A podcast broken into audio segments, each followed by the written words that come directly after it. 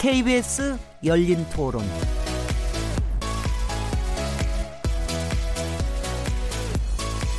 안녕하세요. 묻는다, 듣는다, 통한다. KBS 열린 토론 진행자 시민 김진혜입니다.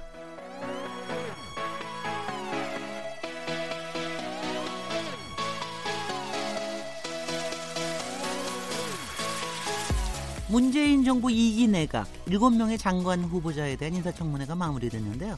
인사청문회는 끝이 났지만 청문 보고서 채택 여부를 두고 여야 간 힘겨루기가 계속 이어지고 있습니다. 이번 장관 후보자 인사청문회에서도 부동산 투기 의혹, 위장 전입 문제 등이 불거지면서 공직자의 자질을 어떻게 평가해야 하는지 의견이 분분한 상황인데요. 일부 야당 의원들이 인사청문회를 지역구 민원을 전달하는 창구로 이용하는 행태를 보이면서 인사청문회 제도를 개선해야 한다는 지적도 나옵니다. 오늘 KBS 열린 토론에서는 인물을 중심으로 인사청문회를 결산해보는 시간을 가지려고 합니다. 3월 29일 KBS 열린 토론 지금 시작합니다.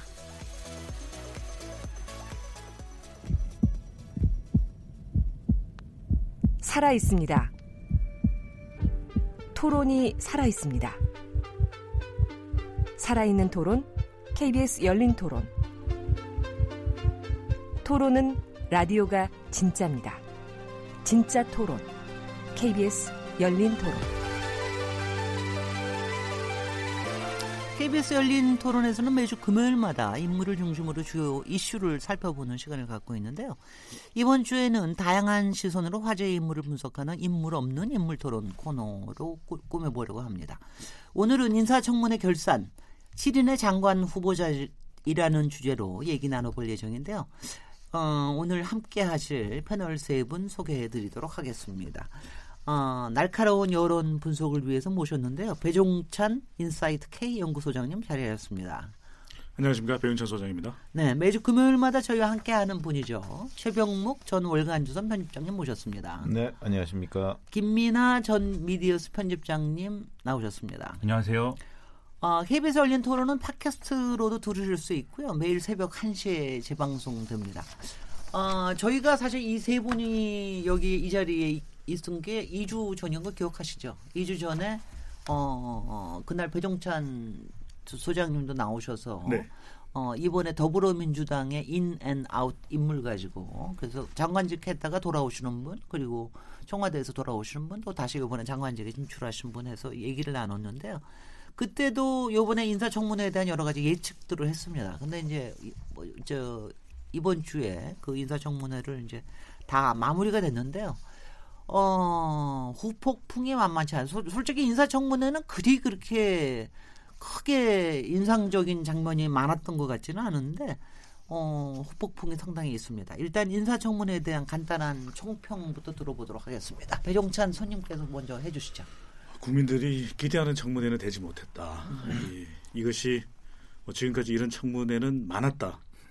이 정쟁인가 청문회인가 이런 이야기 있을 정도였는데 그동안 국민들이 기대했던 건 조금 수준 높은 업그레이드 되는 걸 원했거든요. 그 중에 대표적인 것이 좀 더 인물 검증되고 여야 간의 말다툼으로 끝나는 것이 아닌 그런 인사청문회를 바랬는데 너무 지나친 기대였던 것일까요? 그러니까 결과적으로는 어, 이번에도 여야 간에 서로 이미 입장을 정해놓고 공방하는 그런 모습을 보여서 좀 상당히 좀 안타까웠다. 그래서 앞으로 이 청문회의 기준에 대해서도 좀 새롭게 설정될 필요가 있을 것 같습니다. 왜냐하면 거의 기준이 될 수 없는 기준이지 않는가라는 의견도 국민들 사이로부터 나오고 있거든요. 그러니까 네. 뭐 그게 모든 국민들의 의견은 아니더라도 그래서 그러니까 너무 지나치게 높은 기준이다라는 이야기도 있고 또는 이 기준을 아예 깡그리 무시하고 이 인사가 된 것 아닌가 하는 그런 이야기도 있을 정도이기 때문에 그렇게 되면 또 신뢰를 잃고 어, 신뢰를 잃어버리고 이 장관직을 수행할 수밖에 없기 때문에 차제에는 조금 더 정말 말 그대로 이걸 제도적으로 정, 정착시키는 노력이 필요해 보입니다. 네, 네. 어떻게 보셨습니까? 최병묵 편집장님? 그 사실은 이제 장관 후보자라고 한다면 우리 사회에서 그 어느 정도 굉장히 그 0.1% 안에 정도 드는 그런 정도의 인성과 뭐 도덕성 뭐 이런 걸 갖췄다고 우리가 흔히 추정을 하고 있잖아요. 그리고 이제 검증 과정을 통해서 사실은 그런 사람들을 선발해야 된다 하는 의무감도 있을 텐데 이번 그 이제 7인의 장관 후보자들을 보면 사실은 아 어떻게 이렇게 온갖 불법 내지는 부도덕 뭐 이런 거에 결집판이냐. 그래서 이제 우리 지식인 사회라고 하는 데에서 좀 반성을 해야 되는 것 아닌가. 응? 결국은 왜냐하면 저게 여러 사람을 놓고 이제 다양한 검증을 했을 거란 말이죠. 그런데 그 중에서 검증을 통과하고 뽑혔다는 사람이 저 정도면 과거에도 왜 우리가 인사청문회 할 때마다 나오는 얘기인데 사람이 없다 이런 얘기가 나오거든요. 네. 뭐 저는 그, 그 말에 100% 동의하지는 않지만 어쨌든 간에 이번에 후보자로 그 된 분들을 보면 정말 그 저런 사람 외에 정말 없었을까? 그리고 왜 그렇게 흠결이 많나? 어, 그런 생각을 사실 저는 잠깐 해봤어요. 그래서 이제 물론 이런 건 있을 겁니다. 우리가 그 외국에서 뭐 100년, 200년 이 자본주의가 성숙되는 단계를 거쳤지만 우리 같은 경우는 그게 아니고 워낙 압축적으로 성장을 하다 보니까 온갖 규제, 편법, 꼼수 뭐 이런 게 이제 만연하지 않았을까 싶은 그런 뭐 위로를 하기도 하는데 어찌됐든 간에 그 와중에도 뭐 예를 들어서 뭐 투기 의혹이 있는 그런 정도의 그 뭐 아파트 투자를 했다든가 뭐 아니면 또 뭐 막 그 다른 상대방을 놓고서 굉장히 막말을 했다든가 뭐 이런 부분은 충분히 걸러내고 그런 거 안 한 사람들도 충분히 있을 텐데 왜 그런 사람들이 많이 그 이 후보자에 선정이 됐는가 하는 데서 어찌 보면 자괴감을 느끼는 청문회였다. 청문회 제도 자체의 문제보다는 그 개인을 놓고 우리가 이런 후보자들밖에 없는가 하는 느낌을 갖게 하는 음, 그런 청문회였다고 평가를 합니다. 예. 김민아 기자님 어떻게 보셨습니까? 저도 뭐 비슷한 생각인데요. 우리가 흔히 볼 때 역시 뭐 능력 있고 머리 좋은 사람들은 그 능력과 머리를 이 사회와 어떤 공공선을 위해서 쓰는 게 아니라 자기 사리 사욕을 채우는 데 쓸 것이다 이렇게 좀 생각을 많이 하지 않습니까?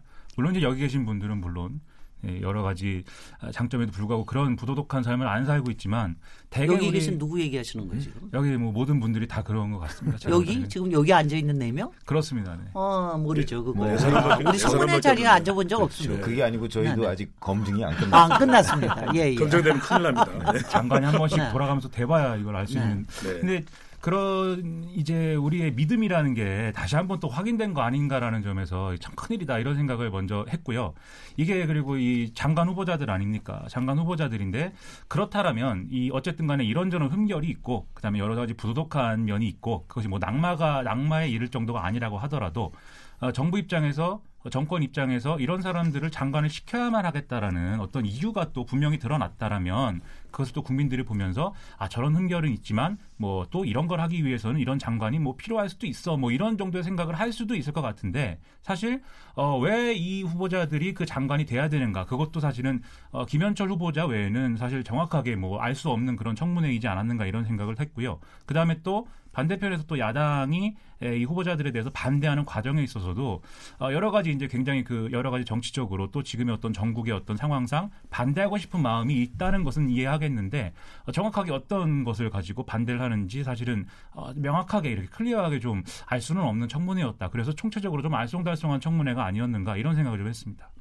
네. 지금 뭐 얘기인 즉슨 저 후보자들의 뭐 자질이나 흠결에 관련된 얘기도 있고 또 청문회 자체에 어 솔직히 이번 청문회는 과정 자체가 그래 귀에 잘안 들어왔어요. 그래서 그 저도 왜냐하면 저 제가 사실은 굉장히 인사청문회를 재밌어 하거든요. 저는 이렇게 막 올려놓고 이러는 걸 재밌어해서 중간 중간에 시간이 있으면 좀 보고 그러는데 어, 이번에는 별로 그럴 마음이 들지 않을 정도로 별로 재미가 좀 없었 없었던 것 같, 같다는 그런 생각이 들었는데 일단은 흠결을 얘기를 한번 해보시죠. 그러니까 뭐 이게 솔직히 이제 범법을 했으면 여기 올라오지는 않았겠죠, 사실은. 이제 그렇죠, 범법은 아닌데 이게 흠결이라고 얘기하는 걸 뭘 가지고 지금 흠결을 얘기를 하시는 건지 그걸 한번 좀 짚어보시면 어떻습니까? 그 진행자께서 말씀하셨던 대로 인사청문회라는 것이 뭐 2000 어, 김대중 정부 때부터 본격적으로 시작된 거 아니겠습니까? 그렇습니다. 그럼 미국은 오랜 역사가 있고 미국은 이미 청와대에서 다 인사 아, 백악관에서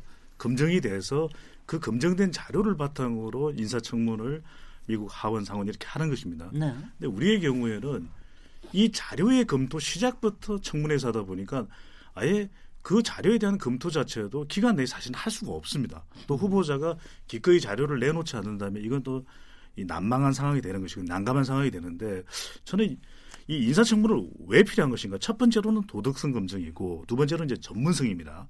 그런데 우리가 계속 이야기하는 것이 부도덕하다, 비전문적이다 이렇게 이야기가 계속되는 거예요. 근데 여기서 이제 저는 핵심적인 것이 왜 이 흘러간 유행과 레퍼토리처럼 안 변하느냐. 네. 그때 봤던 비디오를 또 틀고 있느냐라는 이 반응이 있을 수밖에 없는 것은 결과적으로는 이게 기준이 저는 명확해야 된다. 네. 미국식 기준을 따를 거냐. 미국은 이미 이 지도자라면 어떻게 돼야 되는 기준이 오랫동안 문화가 된 것이거든요. 근데 우리는 고도 성장하는 과정에 뭐 자식을 위해서 위장 전입도 할 수밖에 없던 상황도 있는 것이고 또 집 한 채 마련하기 위해서 이 집 샀다가 저 집 샀다가 그런 상황이 있거든요. 저는 이것 이것 자체가 다 그냥 넘어가야 될 일은 아니겠지만 언제까지 이것에만 집착할 일인가? 또 여기서 핵심적인 것은 본인이어야 되느냐, 가족이 가족이어야 되느냐. 그러니까 이 가족까지 지나치게 이제 파헤치는 현상이 있거든요. 근데 네. 그것이 과연 우리가 어느 정도 선까지 갈 수 있냐. 심지어는 뭐 가족 중에서도 이 장애가 있는 가족이 있다면 그 장애 부분에 대해서도 소상히 설명하라 이런 이야기가 나오고 본인에 대해서도 뭐 미암 진단서를 내라. 그러니까 저는 어느 정도 아니었어요? 아, 딴 그? 위암은 아니에요. 그러니까 네, 제가 그냥 예를 드는 겁니다. 네, 네. 예를 드는 겁니다. 왜냐하면 네. 그 단어를 직접적으로 말씀드리기조차 민망하기 때문에 그렇습니다. 예. 그렇다면 그런까지 가는 것이고 또 한편으로는 전문성 부분에 대한 것은 거의 시간이 없습니다. 사실상 거의 다루어지지 않았다고 하는 것. 또 하나는 이 청문 태도도 문제입니다. 둘 중에 하나예요. 그러니까 여야가 명확히 가립니다. 일방적으로. 한쪽은 호통형입니다. 끝까지 호통을 칩니다. 그러니까 정작 답을 이야기할 수 있을 시간조차 확보되지가 않는 것이 또 하나는 너무 지나치게 배려하는 것입니다.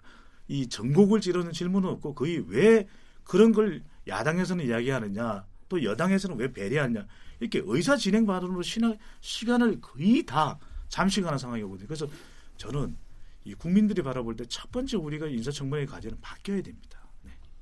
네. 어떻게 보셨어요? 사실은 제일 중요한 게 저는 인사청문회 오기 전까지 이 검증이라고 보거든요. 그렇죠. 어, 그러니까 검증을 제대로 하면 사실 인사청문회에서 뭐 이것저것 거르고 여야가 공방을 벌이고 이럴 필요성도 별로 없습니다. 그게 왜 그러냐면 그 장관은 어느 한 분야의 굉장한 전문가일 이유는 저는 없다고 생각합니다. 그렇죠. 장관은 그 조직을 관리할 수 있는 능력이 되, 돼야 되고, 그다음에 조직을 운영하고 그 본인이 맡은 업무에 대해서 어느 정도의 전문성만 가지면 되는 것이지.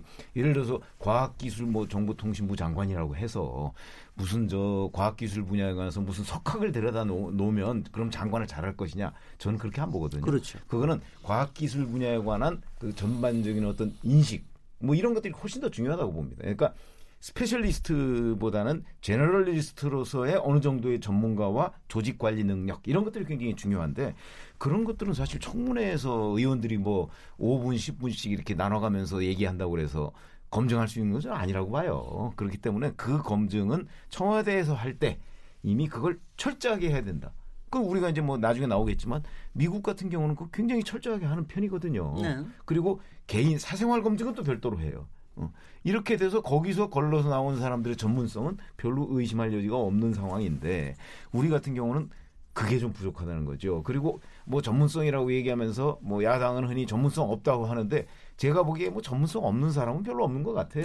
저 정도면 네. 저 정도면 그 분야에 관해서 뭐 장관을 못할 정도는 아니라고 보는데 근데 문제는 그거보다 훨씬 그 이전의 어떤 도덕적인 문제 응? 그다음에 어떤 장관으로서의 인성 문제 이런 것들이 훨씬 중요한데 이거는 사실은 어떤 비공개 청문회나 아니면 청와대에서 하는 그 사전 검증 작업 때 다 걸러냈어야 되는 거예요. 예를 들어서 미국에서 얼마 전에 법무부 장관 그 사람은 법무부 장관이 됐죠. 법무부 장관 이제 내정자가 됐죠. 내정자가 됐는데 사퇴를 했어요. 네. 왜 사퇴를 했느냐?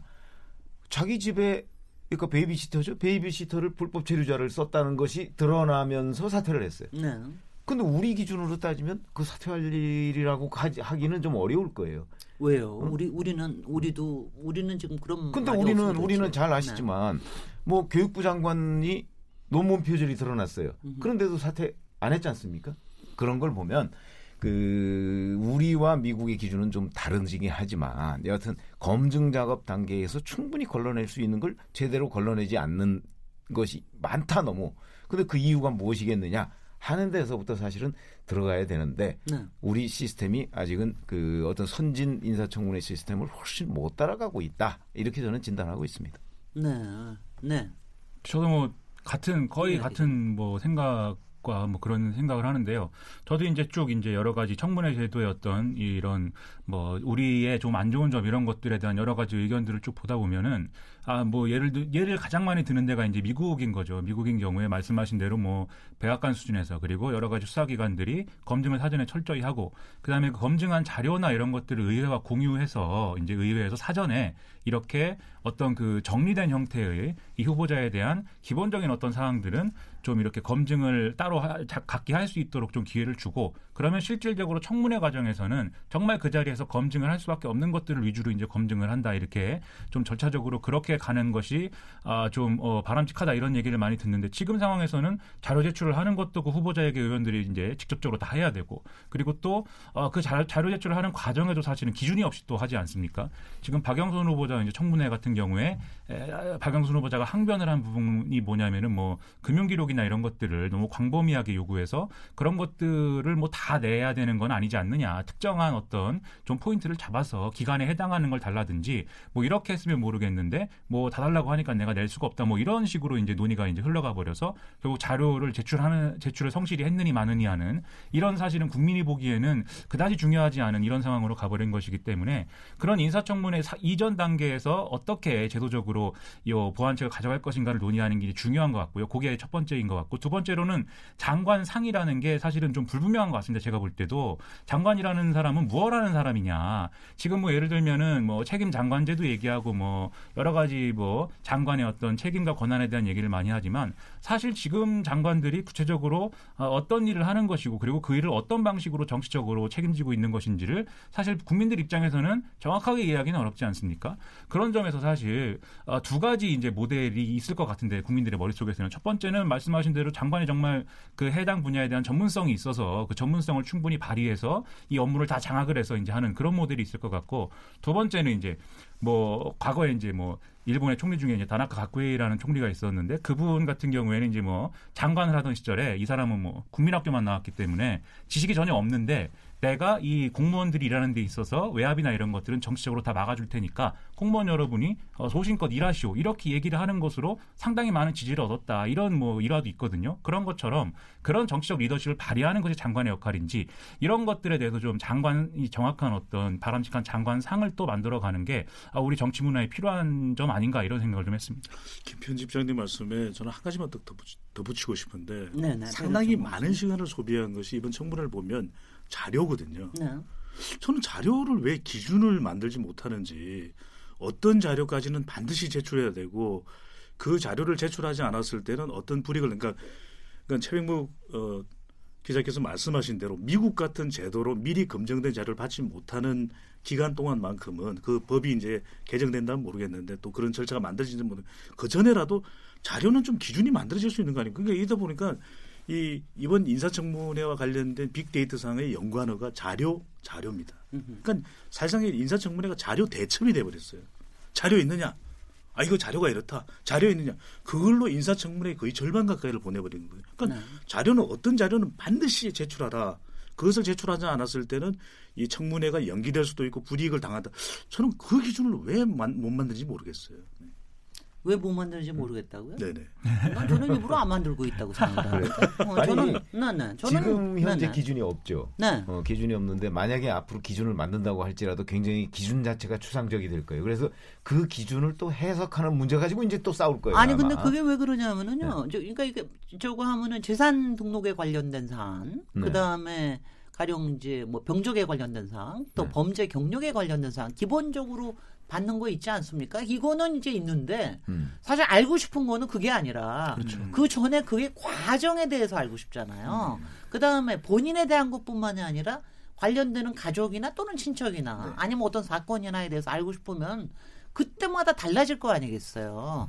근데 그거를 갖다가 이렇게 딱 부러지게 해놓으면은 그 국회의원이 재미가 없죠. 그러니까 안 하는 거예요. 아니 근데 사실 지금 말씀하신 그 정도라면 그거는 청와대 검증 과정에서 다 걸러져야 되는 겁니다. 아니 그렇지. 그리고 어, 그걸 아니 그러니까 되는 아니 근데 청와대조차도 네. 국회의원이 요구하는 수준까지 하려 그러면은 아마 저는 그 못할 거라고 싶은데. 그래서 이제 이번에 나왔던 게 바로 그런 건데 네. 이제 은행 예금 이제 입출금 저 과정 명세서 어, 네, 명, 이걸 명세 과정은. 10년치를 냈다고 냈다고 내라고. 하니까 네, 내라고 네. 해서 아니 냈다는 거죠. 그래서 실제로 냈대요. 실제로 냈더니 내서 그걸 뽑아서 네. 내다 보니까 500페이지가 되더라. 그거 하나만. 말도 안, 말도 안 하나만 되네 500페이지가 도대체. 되다 이런 네. 얘기를 저 이제 항변을 했는데 이제 그런 것들이 문제예요. 예를 네. 들어서 그런 것들을 뭐 자료를 그리고 저 뭐 2252건인가를 뭐 요구를 받았다는 거 아니에요? 네. 아니 장관 한 사람이 2200 건 넘게 자료를 내라고 그러면 요 한 일주일 남짓 한 사이에 그 자료대로 어떻게 다닙니까? 글쎄 말이죠. 전 불가능해. 물론 중복되는 자료는 있었을 아, 앞으로 뭐. 개선 네, 네. 물렀죠 있겠죠. 네. 그러나 앞으로 이제 개선한다 그러면 그런 것들을 뭐 음흠. 1인당 뭐 몇 건 이상 요구 못하게 한다든지 네. 과거에 이사 이거와는 직접적으로 관련이 없지만 국정감사 시절에 또 그런 게 있었어요. 제가 이제 한참 현장 기자 할 때 보면 최근 뭐 이제 한전 같은 데에다 그런 거 요구를 많이 해요. 최근 한전이 얼마나 그 직원이 많습니까? 음흠. 최근 3년치 인사 기록 일체 이렇게 돼요. 그러면 트럭으로 아니 무슨 소리예요? 전체 직원? 전체 아, 참, 최근 네. 3년치 인사 기록 일체 이런 걸 요구하는 의원들이 있어요. 네. 그러면 한전에서 어떻게 해야 되겠습니까? 이건 낼 수가 없는 거예요. 네. 그러니까 이제 낼 수가 없으니까 그 의원을 찾아가서 낼 수 없는 걸 설명을 해요. 그럼 그 의원이나 보좌관이 빠득빠득 우겨요. 그럼 어떻게 해야 되겠습니까? 음흠. 그럼 결국은 그걸 안 내는 조건으로 뭔가를 해줘야 돼요. 음흠. 응? 제가 이제 그런 사례를 그 과거에 취재를 하고 그랬는데 아이고 이게. 이게 이게 참 그래서 이 자료 기준에 관해서 지금 지금 현재는 에, 국회법이나 뭐 이 국정감조사법이나 이런 데 보면은 국회의원이 요구하면 다 내주게 돼 있어요. 글쎄. 일단 왜냐하면 제한이 없어요. 음흠. 그러니까 그런 부분을 앞으로 개선할 때 정말 우리가 기자들이 봐도 정말 무리한 요구가 있어요. 이거 그리고 어찌 보면 야 저런 거는 아씨 내가 그냥 국회의원이라면 또는 내가 저 피감 기관이라면 안 내겠다. 응? 그냥 오기로라도 안 내겠다. 이렇게 생각하는 것들이 굉장히 많아요. 그 이런 데에 대한 정리가 필요하다. 그런 말씀을 드립니다. 근데 정쟁의 과정에서 또 그게 심화되는 부분도 있는 것 같습니다. 예를 들면 네. 어떤 의혹이 있다고 생각해서 자료를 내라 해서 일정 정도 자료를 내면 근데 그거에 대해서 또 이 후보자가 무슨 또 어떤 해명을 하거든요. 뭐 그 해명은 뭐 복잡하기도 하고 뭐 네. 어떤 변명 같기도 하고 뭐 그런 맞는 해명인 것도 있고 근데 거기서 이제 끝나는 게 아니라 더 의심되는 게 있으니까 자료를 또 내라 뭐 이렇게 얘기하는 거죠. 근데 그걸 핑퐁 게임처럼 계속 하다 보니까 나중에는 마지막까지 가서 정말 낼 수 없는 자료까지 이제 가서 얘기가 되는 경우도 있는 것 같은데 그것도 사실은 그래서 이런 청문회를 둘러싼 정치 문화의 하나의 부분이라는 점도 있어서 그 점도 바뀌어야 되지 않나 그런 생각을 합니다. 아니 솔직히 자료 제출과 자료 미비에 대해서 얘기하는 거는 저는 사실은 후보자보다도 국회의원들의 능력 부족을 스스로 그냥 핑계를 삼기 위한 거라는 생각을 굉장히 많이 합니다. 그리고 저는 그러, 그러, 그런가 하면 국회의원의 자료 요청권을 제한하는 거는 저는 옳지는 않다고 생각해요. 네. 그러니까 저는 그러니까 국회의원이 뭐냐 자기도 모르면서 하면서 그 자료를 보면서 또 이렇게 나오는 게 굉장히 많은데 국회의원이 요청하지 않으면 절대로 안 주는 자료들이 있거든요. 네, 그러니까 것도 국회의원만. 물론. 그런 물론 게 있습니다. 있습니다. 예. 그렇 그렇게 있기 때문에 아니 저, 저는 저도 짧게 국회의원을 하면서 네. 제일 좋았던 게저 그 자료 요청권이 요구권. 요구권이 있다라는 게 근데 뭐 한 트럭분 이렇게 요구하지는 아, 않아요. 아니 저는 아니 그 저는 그러니까요. 딱 그러니까 증거를 증 그러니까 능력이 그렇게 많은 자료를 요청한다는 건 능력이 없다는 겁니다. 이렇게 핀 포인트를 해가지고 그거 그러면 그럼. 그게 맞춰가지고 자료 요청을 해야 되는 거죠. 근데 그걸 못 하니까는 이제 그러는 건데 괴롭히려고 자료 요청하는 건 그건 참 그러니까 바람 그러니까 제가 아까 말씀드린 게 바로 네. 그런 걸 없애야 된다. 네, 네, 그거를 네. 그냥 그 국회의원의 양식에만 맡겨서는 안 되더라. 어, 우리가 이제 관찰한 해본 경험으로 보면 그래서 뭔가 여하튼 강제로라도 그걸 좀 좁혀놓으면 본인들이 좀 좀 더 노력을 해서 한 트럭분을 요청할 거를 뭐 예를 들어 예를 들어서 뭐 한 천 페이지 정도로 줄여 달라고 한다든가 네. 주- 줄이는 그런 정도로 이렇게 좀 범위를 좁힐 수 있으면 그런 노력이 필요한 거지. 뭐 그냥 여기서부터 여기까지 이쪽부터 저쪽까지 다 내세요 이렇게 얘기하는 거는 네. 괴롭히려거나 아니면 무슨 다른 의도가 있거나 네. 그둘 중에 하나일 수밖에 없다. 또 국회의원의 또 큰 권한 중에 하나는 그러니까 특혜 중에 하나는 괴롭히는 거죠. 네. 그 일부러. 아니 근데 이제 이거는 어떻게 보셨습니까? 요 이번에 보니까는 일곱 저 청문회를 다 끝나고 나니까 다 같이 이거 조- 네. 좋은 표현은 아닌데 하여튼 한 방은 없더라. 왜냐하면 어디 가나 이렇게 한 방을 그러니까 한 방이라는 게 이제 뭐 아무도 모르던 거를 다 터트려 놓는 게 아니라 그거나 그렇게는 요새는 굉장히 힘들고 얘기하다 보면 어떤 논리의 허점이라든가 아니면 뭐 방어막을 어떤 방식으로 이렇게 뚫어서 뭔가를 좀 이렇게 크게 보이게 하는 그런 정도의 논리 싸움도 별로 없더라. 요번에 보면서 한 방을 좀 보셨습니까? 준비? 부족이죠. 네, 네. 준비 부족인 이유는 아, 요번에 정말 없었습니까? 하나도? 아, 인상적인 부- 대목이 없었거든요. 네네. 그랬던 이유 중에 하나는 또 이번 청문회가 많은 관심을 모으긴 했지만 그럼에도 불구하고 이번 청문회를 또 이 전체적으로 뒤덮는 이슈가 있었거든요. 또 김학의 전 법무차관 관련된 그렇습니다. 이슈가 네네. 워낙 두드러지다 보니까 국민들의 관심은 또 그쪽 이슈에 가 있었고 음흠. 또 실질적으로 좀 더 많이 준비하고 자료 공방을 하다 보니까 결국 청문회에는 정말 부도덕한 도덕적으로 문제가 있다면 이 정교하게 왜 그것이 도덕적으로 문제가 되고 이 장관이 될 자질이 없는가에 대한 걸 제시해야 되는데 그런 건 없었다라는 거예요. 글쎄 그러니까 말이죠. 대부분은 나는 아쉽더라고요. 자료를 안 냈기 때문에 호통을 치면서 이렇게 자료를 안 내는 사람이 어떻게 장관이 될 수 있느냐. 음흠. 그러니까 자료가 기준인 거죠. 이렇게 네. 되면. 또 하나는 전문성인데 전문성과 관련된 부분들도 그 정부 부처의 앞으로의 이 국책 과제 이런 부분들을 어떻게 하면 잘 실천할 수 있는지를 주로 물어봐야 되는데 음. 대부분 과거에 이런 발언을 했는데 그런 발언하는 사람이 어떻게 장관이 되겠냐 이런 식이 되어서는 곤란하다는 좀 거거든요. 막연하게 그러니까. 충분히 준비가 돼야 되는데 실질적으로 국민들이 관심을 가질 만한 이슈는 터지지 않았다. 실질적으로 이번 청문회가 되기 전에 이번 청문회에 대한 관심이 낮았던 것입니다. 실질적으로. 예. 왜냐하면 RN서치가 아시아 투데이 의뢰를 받아서 지난 15일, 17일, 15일부터 17일까지 전국 1,159명 무선 자동 응답 조사를 실시했는데 표본오차 95% 신뢰 수준 플러스 마이너스 2.9% 포인트, 응답률 네. 5.8% 아, 5.8% 자세한 사항은 조사 기관의 홈페이지에서 확인 가능한데요.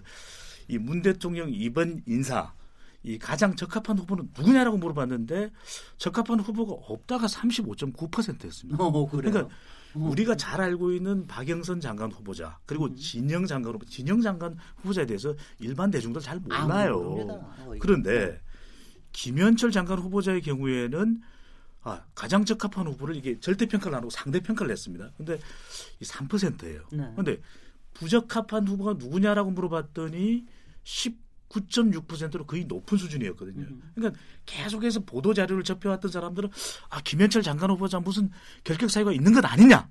그랬는데 대부분 청문회장에서 이야기되는 것은 과거의 발언이에요. 네. 문재인 대통령이 천안함 현장 가면서 이 군복을 입고 뭐 쇼를 했느냐. 그건 실제 이- 이야기가 됐던 부분이니까 그런 보도 자료 내용 외에는 별다른 이야기들이 잘 지적되지 못했거든요. 과연 장관으로서 이 사람이 지금의 대북 문제 산적한 과제 해결에 적합하지 못하다라는 것을 제시해야 되는데 그런 건 없었다라는 거죠. 제가 이거 이, 이 얘기했다가 또 나중에 또뭐 야단을 들지 모르지만 오늘 여기는 정당 분은 안 계셔서 저도 좀 얘기를 하면은 그 솔직히 자유한국당 의원들이 인사청문회에 대하는 태도가 집요하지가 않다라는 저는 좀 인상을 받아요. 그러니까 가령 어, 민주당의 뭐 박영선 위원 저격수는 말할 것도 없고 굉장히 집요하게 누구를 어떻게 떨어뜨리겠다뿐만이 아니라 그 어떤 점을 확실하게 이렇게 좀 그야말로 까발리겠다라는 정도로 막 몰아가는 게 보이거든요. 어떤 데 보면 좀 잔인하다 싶을 정도로. 그래서 그동안 이렇게 낙마 사례도 좀 많이 생기게 되고 그랬는데 자유한국당 의원들이 원래 그렇게 그런 거를 그, 그 토끼머리를 잘 못합니까? 왜 그럽니까? 잘 못하죠. 우리 인상적으로 아니 인상적으로 네. 그 기억에 있는 것들이 있어요. 네. 작년 말에 조국 그 대통령 민정수석이 국회에 나왔지 않습니까? 네네. 그때 얼마나 벼르고 별러서 조국 수석을. 국회에 불렀습니까? 네. 응? 그거 안 나오겠다는 사람을. 음. 응? 과거에 저 문, 문재인 민정수석은 국회에 몇 번 나왔었는데 조국 수석은 여튼 안 나오겠다 안 나오겠다 해- 했는데 결국 한 번 이제 결정판으로 작년 말에 불렀는데 네. 그 불러서 오히려 그냥 그 말을 이렇게 좀 짧게 하면 조국 민정수석의 강의를 들었던 거 아닌가요? 저 자유한국당 국회의원들이 설마. 제대로 아니 그러니까 좀 짧게 예, 표현을 예. 하자면 아니 그럴 정도로 저희 인상에는 그렇게 남아요. 네. 그러니까 무슨 얘기냐면 조국 민정수석을 불러서 거기에서 그 동안의 검증은 도대체 어떻게 했으며 그 어떻게 해서 이 책임질 거냐부터 해가지고 여러 가지 물을 것들이 굉장히 많았는데도 불구하고 네. 조국 민정수석을 이러면 지금 말씀하셨듯이 몰아가질 못했어요. 네. 그러다 보니까 자유한국당 의원들이 결국은 투지가 없구나 음. 내지는 공부를 덜 하고 있구나 음흠. 이그 조국 수석 그 그러니까 국회에 나오는 부분에 관해서 뭐 사실은 별로 준비가 안 됐구나 하는 인상을 지울 수가 없어요. 네. 그런데 이번에도 이 청문회도 그래요. 청문회에서 이제 이게 뭐 특별히 청문회를 위해서 구성된 의원들은 아니에요. 네, 상임위에서. 하잖아요. 네. 상임위에서 하다 보니까 이게 이제 자유한국당 의원들의 평균적인 실력이라고 저는 보거든요. 음흠. 그런데 별다른 투지가 느껴지지 않아요. 네. 근데 다만 이제 그럼에도 제가 하나 인상적인 부분은 이런 건 있어요. 최정호 국토교토부 장관 후보자의 경우에는 당초에 그 이제 자료가 나오고 나서 분당의 그 아파트를 자기 딸 부부한테. 증여했던 문제. 네. 근데 이게 원래는 해명을 어떻게 했냐면 작년에 증여했다고 돼 있었거든요. 네. 근데 청문회에 임박해서 보니까 그게 아니라 한 달 전에 했답니다. 한달 전에 한 거예요. 한 달 전에. 한 달 전에 하고, 그러니까 무슨 얘기냐면 장관으로 내정 사실을 거의 알고, 알고. 나서 증여를 한 거란 말이죠. 음흠. 그러니까 이게 이제 이른바 꼼수다 하는 것이 더. 명백히 드러났잖아요. 음. 그러니까 이거를 증여할 순간에는 이 사람은 분양권 하나, 그다음에 아파트 두 채였어요. 음. 그러니까 사실상 세 채였던 셈이죠. 음. 그런데 국토부 잘 아시지만 작년까지 얼마나 다주택자 팔으라고 그랬습니까? 김현미 그 음. 국토교통부 장관이 다주택자 팔으라고 아마 본인도 뭐 오피스텔을 파네 어쩌네 뭐 이런 얘기를 하고 있을 때인데 자 그런데 이 사람은 더군다나 공무원 출신입니다. 공무원 출신이 국토교통부 장관이 될 사람이 아파트가 세 채다. 하나는 분양권이지만 이렇게 얘기하면 과연 이게 그 국토교통부 장관으로서 적합하냐? 충분히 이런 의문을 제기할 수 있는 거고 물론 그 의문은 아직도 뭐 해소가 되지 않았습니다만은 그런 장면은 그래도 인상적이다. 그래서 음. 이걸 포함해서 뭐 한 두세 장면 정도는 그래도 저는 그 이렇게 기억에 남습니다. 네. 그 이런 상황이 발생하는 나머지 두 장면은 또 나중에 듣겠습니다. 네. 발생하는 이유가요. 첫 번째로는 세 가지가 반드시 있어야 돼요. 첫 번째로는 팩트가 부족한 거죠. 네. 이 박영선 장관 후보자의 이 부군 배우자 되는 사람이 전통시장에서 얼마를 썼는지 이게 팩트가 틀려요. 아이고 참, 그, 저, 솔직히 나는 그런 얘기를 왜 나왔는지 그왜 나왔는지도 그렇지만 정말 적어도 어. 나왔더라면 팩트가 맞아야 되는데 팩트조차 틀렸어요. 두 네네. 번째로는 대부분의 근거 자료가 보도 자료입니다. 보도 자료. 세상. 언론에 이미 나와 있는 기사. 음. 그러면 그건 이미 나와 있는 거죠. 네. 그걸 왜 다시 인사청문회에서 잣대를 들이댈 이유가 없죠. 네. 언론 검증이 됐으니까. 그다음에 세 번째는 이 보여주는 영상이 과거 영상이에요. 네.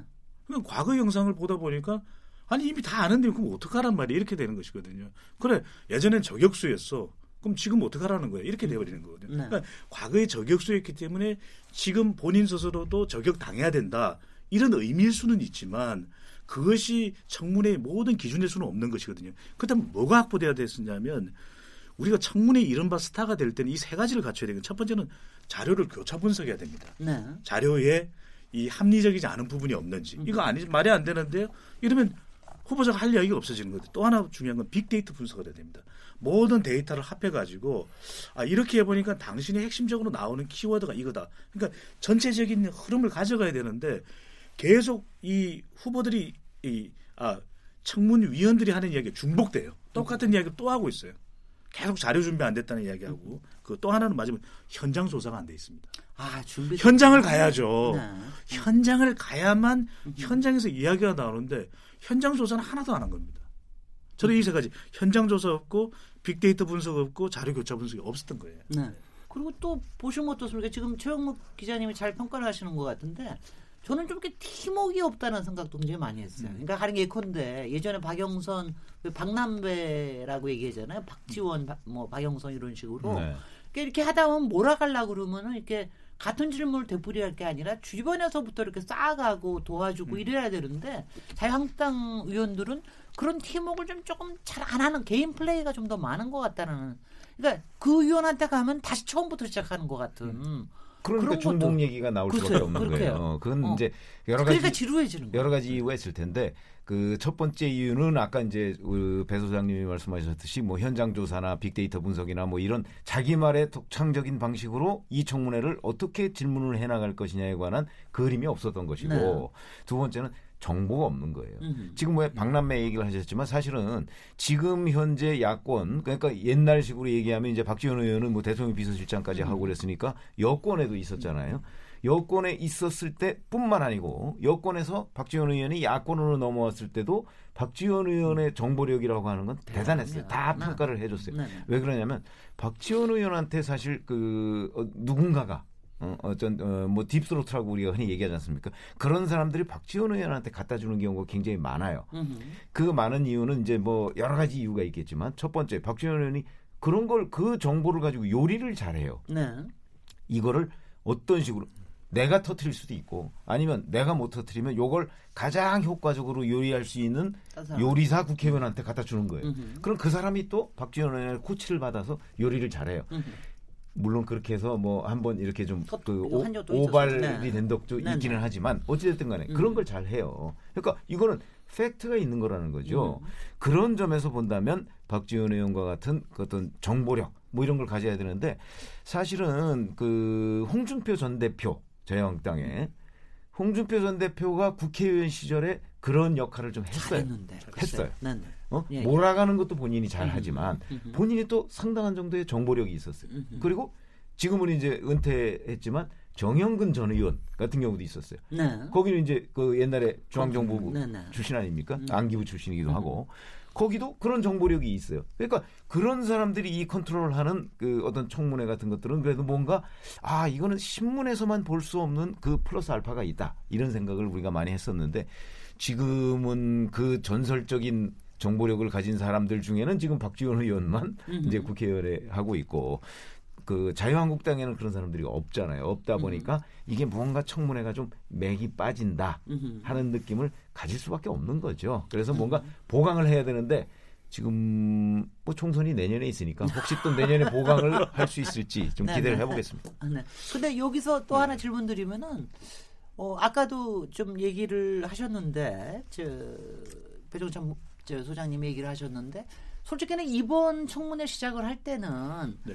큰 문제도 없었거든요. 대개 어, 좀 통과의회식으로 넘어갈 것 같다라고 하는 전망이 지배적이었습니다. 그러니까 뭐 솔직히는 후보자 중에 크다랗게 저거 한 사람도 없었고 그 다음에 뭐 굉장히 중요한 포스트를 바꾸는 것 같지도 않아 보였고 그래서 별로 그렇게 관심들 자체가 없었기 때문에 솔직히 야당에서도 별로 그렇게 크게 신경을 안 썼기 때문에 어 좀 준비도 덜한 게 아닌가 그런데 지금 청문회 끝나고 나니까는 더 지금 이제 지금 이제 모든 거를 거부를 하고 박영선 청문회 같은 경우는 중간에 파행돼서 아예 거부를 해버렸죠 야당이.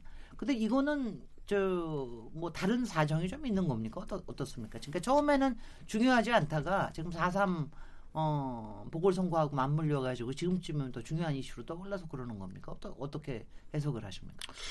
힘겨루기 이유도 있는 거죠. 네. 그러니까 지금 이렇게 무기력하게 끝나면 사실상 한 방이 없었기 때문에 이 제1야당의 전투력을 기대했던 지지층들이 있는 거죠. 네. 특히 이제 김현철 후보자 같은 경우에도 김현철 후보자의 낙마 가능성을 이제 가장 높게 점치는 그런 여론도 있었는데 정작 뚜껑을 열고 보니까 본인은 천안함이 북한이 쏜 미사일에 대한 폭침이 맞다. 네. 이렇게 대답을 해버렸기 때문에 사실 맥이 빠져버리는 것이거든요. 그런 말씀드리지만 양쪽에 다 우리가 좀 아쉬운 부분들이 있어요. 그러니까 제1야당은 첫 번째 이 청문회의 목표가 낙마가 아닙니다. 미국 청문회도 보면 저 사람을 무조건 하고 낙마시켜야 되겠다고 청문회의 성격을 규정짓는데 청문회 시- 성격은 말 그대로 영어로 이야기하면 히어링이거든요. 네. 히어링입니다. 듣는 거죠. 들어보고서 이것이 합당하지 않으면 그 사람에게 자기의 생각을 고치도록 할 수가 있고 또 하나는 정말 우리 이, 이 미국으로 치면은 의원들이 한국으로 치면은 국회의원들이 미국은 하원의원 상원의원이 있죠. 요구하는 그 정책 방향에 대한 걸 요구하기도 하거든요. 네. 그걸 또 확인하기도 하고. 근데 이번의 경우에는 너무 저는 낙마 쪽에 방점을 짓고 접근하는 건 아니냐. 물론 이전에도 그런 경우가 있기도 했습니다. 뭐 공수가 바뀌었을 때도. 근데 그러다 보니까 사실 견제 기능이 더 중요하거든요. 앞으로 통일부 장관이 아니 대통령이 임명을 강행하면 어떡할 겁니까? 이거 뭐뭐 어찌할 도리가 없는 것 아니겠습니까? 그렇다면 적어도 이번 청문회에 어떤 장관의 입장이 있는지를 확인하고 장관이 됐다 하더라도 그 확인에서 크게 틀리지 않도록 할 수 있는 장치를 마련하는 것도 야당의 역할이거든요. 근데 세 가지가 없었습니다. 오늘 세 가지 계속 말씀드리는데 첫 번째는 역할 분담이 없었었어요. 그러니까 이게 맥 없었고 두 번째는 내용 공유가 없는 겁니다. 네. 똑같은 내용이 반복되는 거예요. 마지막으로 예행 연습이었습니다. 연습을 좀 했었어요. 왜냐 모여서 스타디를 하다 보면은 어떤 식으로 후보자에 대한 검증을 해 들어가야 될지에 대한 이 좀 더 합리적인 방안이 나올 수가 있거든요. 네. 그런 기회조차 없었던 것 아니냐라고 생각할 수 있는데 또 한편으로는 이번 청문회가 크게 주목받지 못했던 이유도 현역 불패입니다. 가장 주목받는 사람은 박영선 장관 후보자인데 음흠. 어쨌거나 그래도 현역 후보이기 때문에 아무리 박영선 후보가 예전엔 저격수고 이번에 저격 당하겠지만 그래도 지명되고 임명되는 데는 큰 문제가 무리가 없을 것이다라는 게 전망되어 왔던 것이거든요. 네. 그리고 나머지 후보들도 결정적인 한 방이 없어요. 가장 주목받았던 인물이 김현철인데 북한의 소행입니다. 음흠. 이러는 순간 맥, 맥이 빠져버렸거든요. 또 하나는 이제 이번 청문회에서 또 중요했, 중요했던 것은 사실은 이제 자유한국당의 전투력 부분들을 또 재차 강조할 수밖에 없는데 아, 이유가 저는 이 김학의 이전 이 법무차관과 관련된 이슈가 너무 컸던 것. 또 하나는 이것이 보궐선거 기간 중에 청문회가 있다 보니까 이 대표를 비롯해서 상당한 전투력이 이 창원 성산과 통영 고성 쪽에 가 있던 것도 화력을 충분히 보여주지 못해. 왜냐하면 이 지역의 현역 의원도 청문회에 와 있었거든요. 네. 그랬던 이유가 아닐까라고 생각해요. 예, 어떻게 보셨어요? 제가 볼 때는? 이런 뭐 결정적 한방 이런 것도 이제 중요한데 제가 볼 때 그런 식의 이제 청문회 구도가 잡힐 수밖에 없었던 것은 사실 이 장관 후보자들이 지금 아까 처음에 서두에 말씀드렸다시피 김현철 후보자 외에는 뭐를 어떤 정책이나 어떤 노선을 대표하는 사람들인지가 정확치 않았습니다, 사실. 김현철 후보자에서 사실은 뭐 이렇게 조금 뭐 과거의 발언이나 무슨 뭐 막말 뭐 이런 것들이 논쟁이 되긴 했지만 사실은 김현철 후보자 청문회에서만 여야 간의 노선의 어떤 차이, 그다음에 그걸 그 근거로 한 어떤 논쟁들이 이루어진 거죠. 나머지 후보자들의 청문회에서는 사실 그런 모습은 거의 없었거든요. 네. 박영선 후보자가 이제 그 어, 중개벤처 중, 중소벤처기업부 장관 후보자로서 예를 들면 이제 그 질의가 나왔을 때 정책과 관련된 질의는 뭐 거의 없지 않았습니까? 제가 본 장면은 이제 그 이현주 의원이 어, 그런 얘기했죠. 소득주도 성장을 이제는 좀 폐기하고 이 다른 방식으로 지금 뭐 어떤 그 저소득층의 어떤 어, 배려를 해야 되지 않느냐 이런 얘기를 했을 때 박영선 후보자가 뭐 소득주도 성장은 유지를 하는데 보완책이 필요하다 이렇게 얘기했습니다. 근데 네. 그거에 대해서 다시 이현주 의원이 지금 보완을 하는 게 아니라 대체라 이렇게 다시 한번 또 얘기를 했거든요. 근데 그거 에 대해서 박영선 후보자가 뭐냐 알았다고 했습니다. 알았다고 했고 그다음에 또 최저임금이나 이런 것에 대한 어떤 여러 가지 어려움에 대해서 제기를 했더니 박영선 후보자가 개인 뭐 사견임을 전제로 했지만 어, 최저임금 동결 수준까지도 올해는 고려해 볼 수 있는 거 아니냐 이런 얘기도 했고 그다음에 지역별 차등해서 최저임금을 결정하는 그런 것도 고려해 볼 만하다. 사실 이것은 지금 이제 정부 입장은 아니거든요. 그 지역별 차등을 두는 것은 오히려 이제 그 보수 야당 쪽이 좋아할 만한 이런 입장인 것이죠. 그래서 사실 그런 정책적인 부분에서는 어 사실 차이가 없는 겁니다. 그 후보자들하고 그그저 과기정통부 장관 후보자도 그렇고 문체부 장관 후보자도 그렇고 그런 부분들이 있어서 사실은 남는 그러면 싸울 만한 어떤 대목은 결국 그 개인 도덕성 그리고 뭐 비리 그다음에 자료를 제출했니 안 했니 뭐 이거밖에 안 남은 거죠. 그래서 거기서 사실 어, 입씨름하고 싸우고 하는데 하루를 보내고 그리고 뭐 일부는 뭐 보이콧하고 뭐 그리고 게다가 이제 어차피 대통령은 후보자를 임명할 것이기 때문에 예, 청문 청문 보고서가 어떻든지 간에 채택이 되든지 안 되든지 간에 그래서 기왕이면 장관하실 분에게 좀잘 보일 필요도 있다. 그래서 뭐 후- 청문회 하다 말고 뭐 지역 민원 얘기도 하고 그랬다는 거 아닙니까? 그래서 이런 총체적인 상황들이 청문회 구도를 이렇게 좀 어, 부정적으로 만든 거 아닌가 그런 생각도 많이 들었습니다. 예, 예. 제가 이저 왜 이번에 이렇게 뭐- 자유한국당 의원들이 그 청문회 준비를 좀 소홀히 했을까? 내지는 또 이제 저는 기자들도 비슷하다고 생각을 합니다. 왜 그랬을까라고 그 제 나름대로 진단을 해보면 저 일곱 명의 후보자가 처음에 발표가 됐어요. 네. 되니까 진영, 박영선 의원은 현역 의원입니다. 예. 그러니까 뭐 현역 불패니까 뭐 조금 이제 이렇게 뭐 좀 때리는 듯 하면서도 결국 감쌀 거 아니냐 하는 네. 정도의 이제 생각을 가지고 있었고 그리고 나머지 다섯 명의 후보자들을 보면 우선 관료 출신이 많아요. 네. 어? 박양우 후보자, 그다음에 뭐 김현철 후보자는 뭐 관료 출신이라고 할 수는 없지만 네. 최종호 후보자 음흠. 요 정도가 이제 저 관료 출신이고 그다음에 조동호, 나머지는 김현철, 문성혁 이 후보자들은 전문가 다 그래도 출신이죠. 전문가 출신이면서 어디 뭐 교수나 뭐 음. 이런 그 출신들이란 말이에요. 이런 그 직업군의 특징들이 있어요. 특히 이제 관료 출신이라고 한다면 그 본인이 그 부에 들어가서 예를 들어서 최종호 후보자 같은 경우는 처음에 국토부로 들어간 거 아니에요. 네네. 국토부로 들어가서 국토부에서 잔뼈가 굵었어요. 그러면 공무원으로서 처음에 들어가면 왜 그래도 다 꿈에 부풀어 있지 않습니까? 네. 아, 내가 여기서 잘해서 국장도 되고 실장도 되고 나중에 장관까지 할 거야. 이렇게 되면은 자기 관리를 하게 됩니다. 네. 그래서 아파트를 사더라도 뭐 설령 진짜 그 뭐 할 말은 아니지만 뭐 나- 남의 이름으로 사더라도 자기는 한 채밖에 안 갖고 있어요. 음흠. 그런 게 우리가 흔히 알고 있는 그 어떤 공무원 출신 장관 후보자거든요. 음흠. 그런 그 이제 대개 그래서 이렇게 취재를 좀 어찌 보면 열심히 안 하고 그다음에 자유한국당 의원들도 아마 그런 생각을 했을 거예요. 아 공무원 출신들이 많고 전문가 출신이 많, 많으니까 이 사람들은 그래도 어느 정도 자기 관리가 돼 있을 것이다라고 해서 하나 둘씩 했는데 청문회가 임박해지면서 이 사람들이 하나 둘씩 나왔는데 보니까 전혀 아닌 거예요. 예를 들어 최정호 후보자도 그렇고 뭐 조동호, 김현철 뭐다 해서 전혀 아닌 거예요. 그러니까 처음에 어, 순조롭게 넘어갈 것이다 하고 예상했던 것을 그 예상을 완전히 깨버렸다. 그러다 보니까 그때는 이미 시간이 꽤 지났어요. 그래서 좀 준비가 미흡했던 것이 아닌가 글쎄요. 이런 생각이 듭니다. 네. 여기까지 일부 얘기 나누고요. 2부에서도 다시 이어가도록 하겠습니다. 지금 여러분께서는 KBS 열린 토론 시민 김진애와 함께하고 계십니다.